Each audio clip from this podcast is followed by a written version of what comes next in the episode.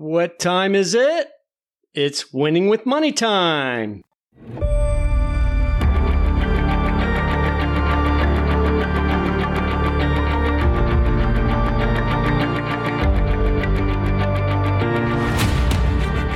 Coming to you from Northern Virginia, just outside of Washington, D.C., at the headquarters of Fetterman Financial Solutions, welcome to Winning with Money.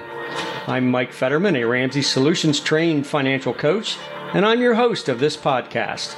My goal is to provide you with simple, practical, personal financial education and strategies to help you gain control of your finances so your finances don't control you. You can learn more about me and get a free coaching consultation by visiting and signing up at my website at FettermanFinancialSolutions.com. Hello and welcome back. If you're new to my show, welcome. Glad to have you here.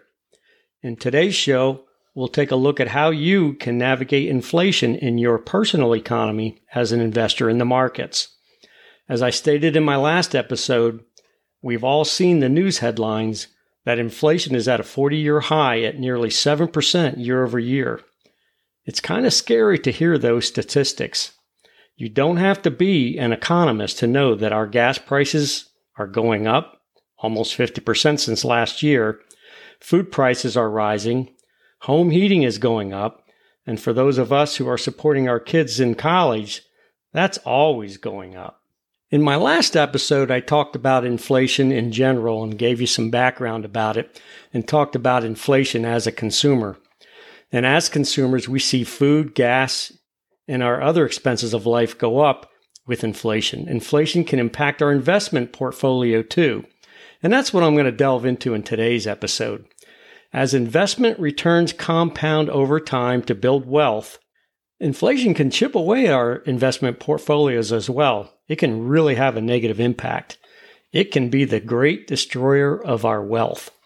We can't underestimate inflation in our financial planning. Money today just doesn't buy us as much as it did 20, 10, or even five years ago in a lot of cases. Unfortunately, we can't do much as individuals to stop inflation, but we can take steps to reduce inflation's Im- impact on our investment portfolios and our financial future. So, what can we do as investors to tame and tackle inflation in our own personal economy?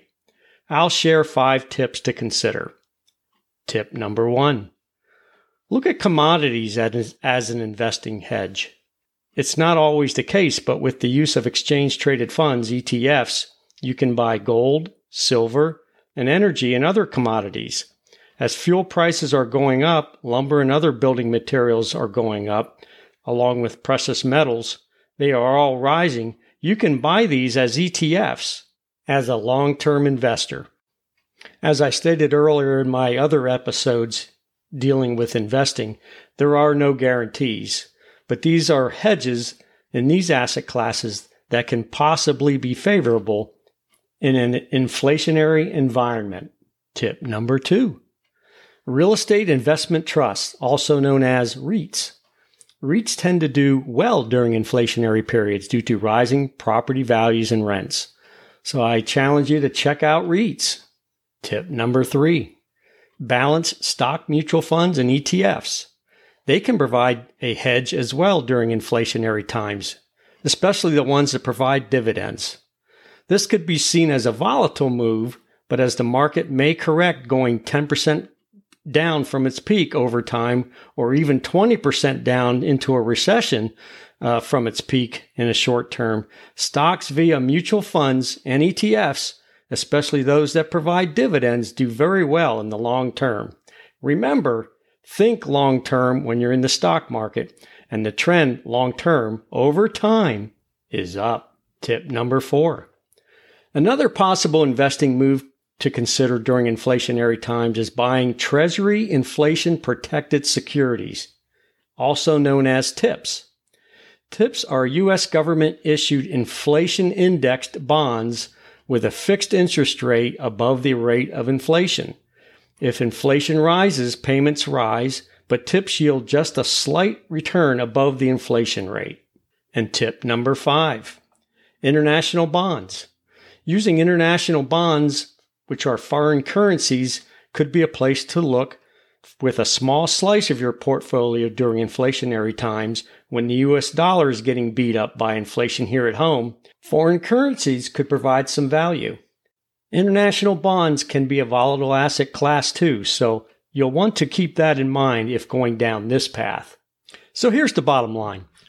When investing during inflationary times, it's important to have a diversified portfolio which takes into consideration your time horizon, your risk tolerance, and your risk capacity. Checking fear and greed at the door and taking the long term view, these are all factors that will go a long way towards protecting your portfolio against inflation. So, to recap, I discussed five ways to tackle inflation as an investor. You can look into buying commodity asset classes with ETFs or mutual funds, such as gold, silver, energy, and materials. You could buy real estate investment trusts, also known as REITs. You could continue buying stock, mutual funds, and ETFs for the long term. And you can look at Treasury inflation protected securities, also known as TIPS. While tips won't make you rich, they'll help your money keep pace with inflation. You could continue buying your stock mutual funds and ETFs for the long term. And you could also round out your portfolio with a small slice of international bond funds. These are just some ideas for you to consider. You may have other ideas that are more practical and possibly better for your specific situation.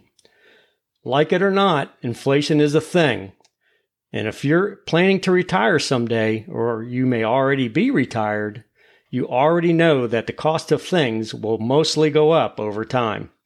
One of the best ways to protect yourself against inflation is to invest your money for the long term, and the sooner the better. You also should have an emergency fund of three to six months of expenses to keep you going and to help you sleep at night.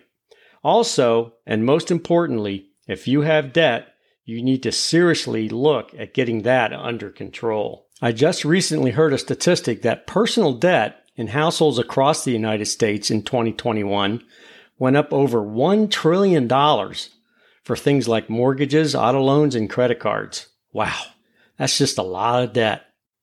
So, what's the thing that's got you stuck in your personal financial situation that could be holding you back? Maybe you can use some help it might be time for you to look at some personal financial coaching. I hope you enjoyed my show today and found this information to be helpful. In my next Winning with Money Moment show, I'll discuss some financial ideas to consider to live a happy retired life. Thank you very much for taking the time out of your day to listen to me. Please share my podcast with your friends and family. This will help me to help you and others gain their financial freedom. I'll catch you back here next time and I wish you a great day. Mike's website and related podcasts are provided for general information purposes only and do not constitute accounting, financial, legal, tax, or other professional advice. For a free financial coaching consultation with Mike to guide you in your financial situation, you can schedule your session with him by going to his website at FettermanFinancialSolutions.com and clicking on the Schedule an Appointment tab on the menu to find an opening on his calendar, and he'll confirm it with you. Thank you.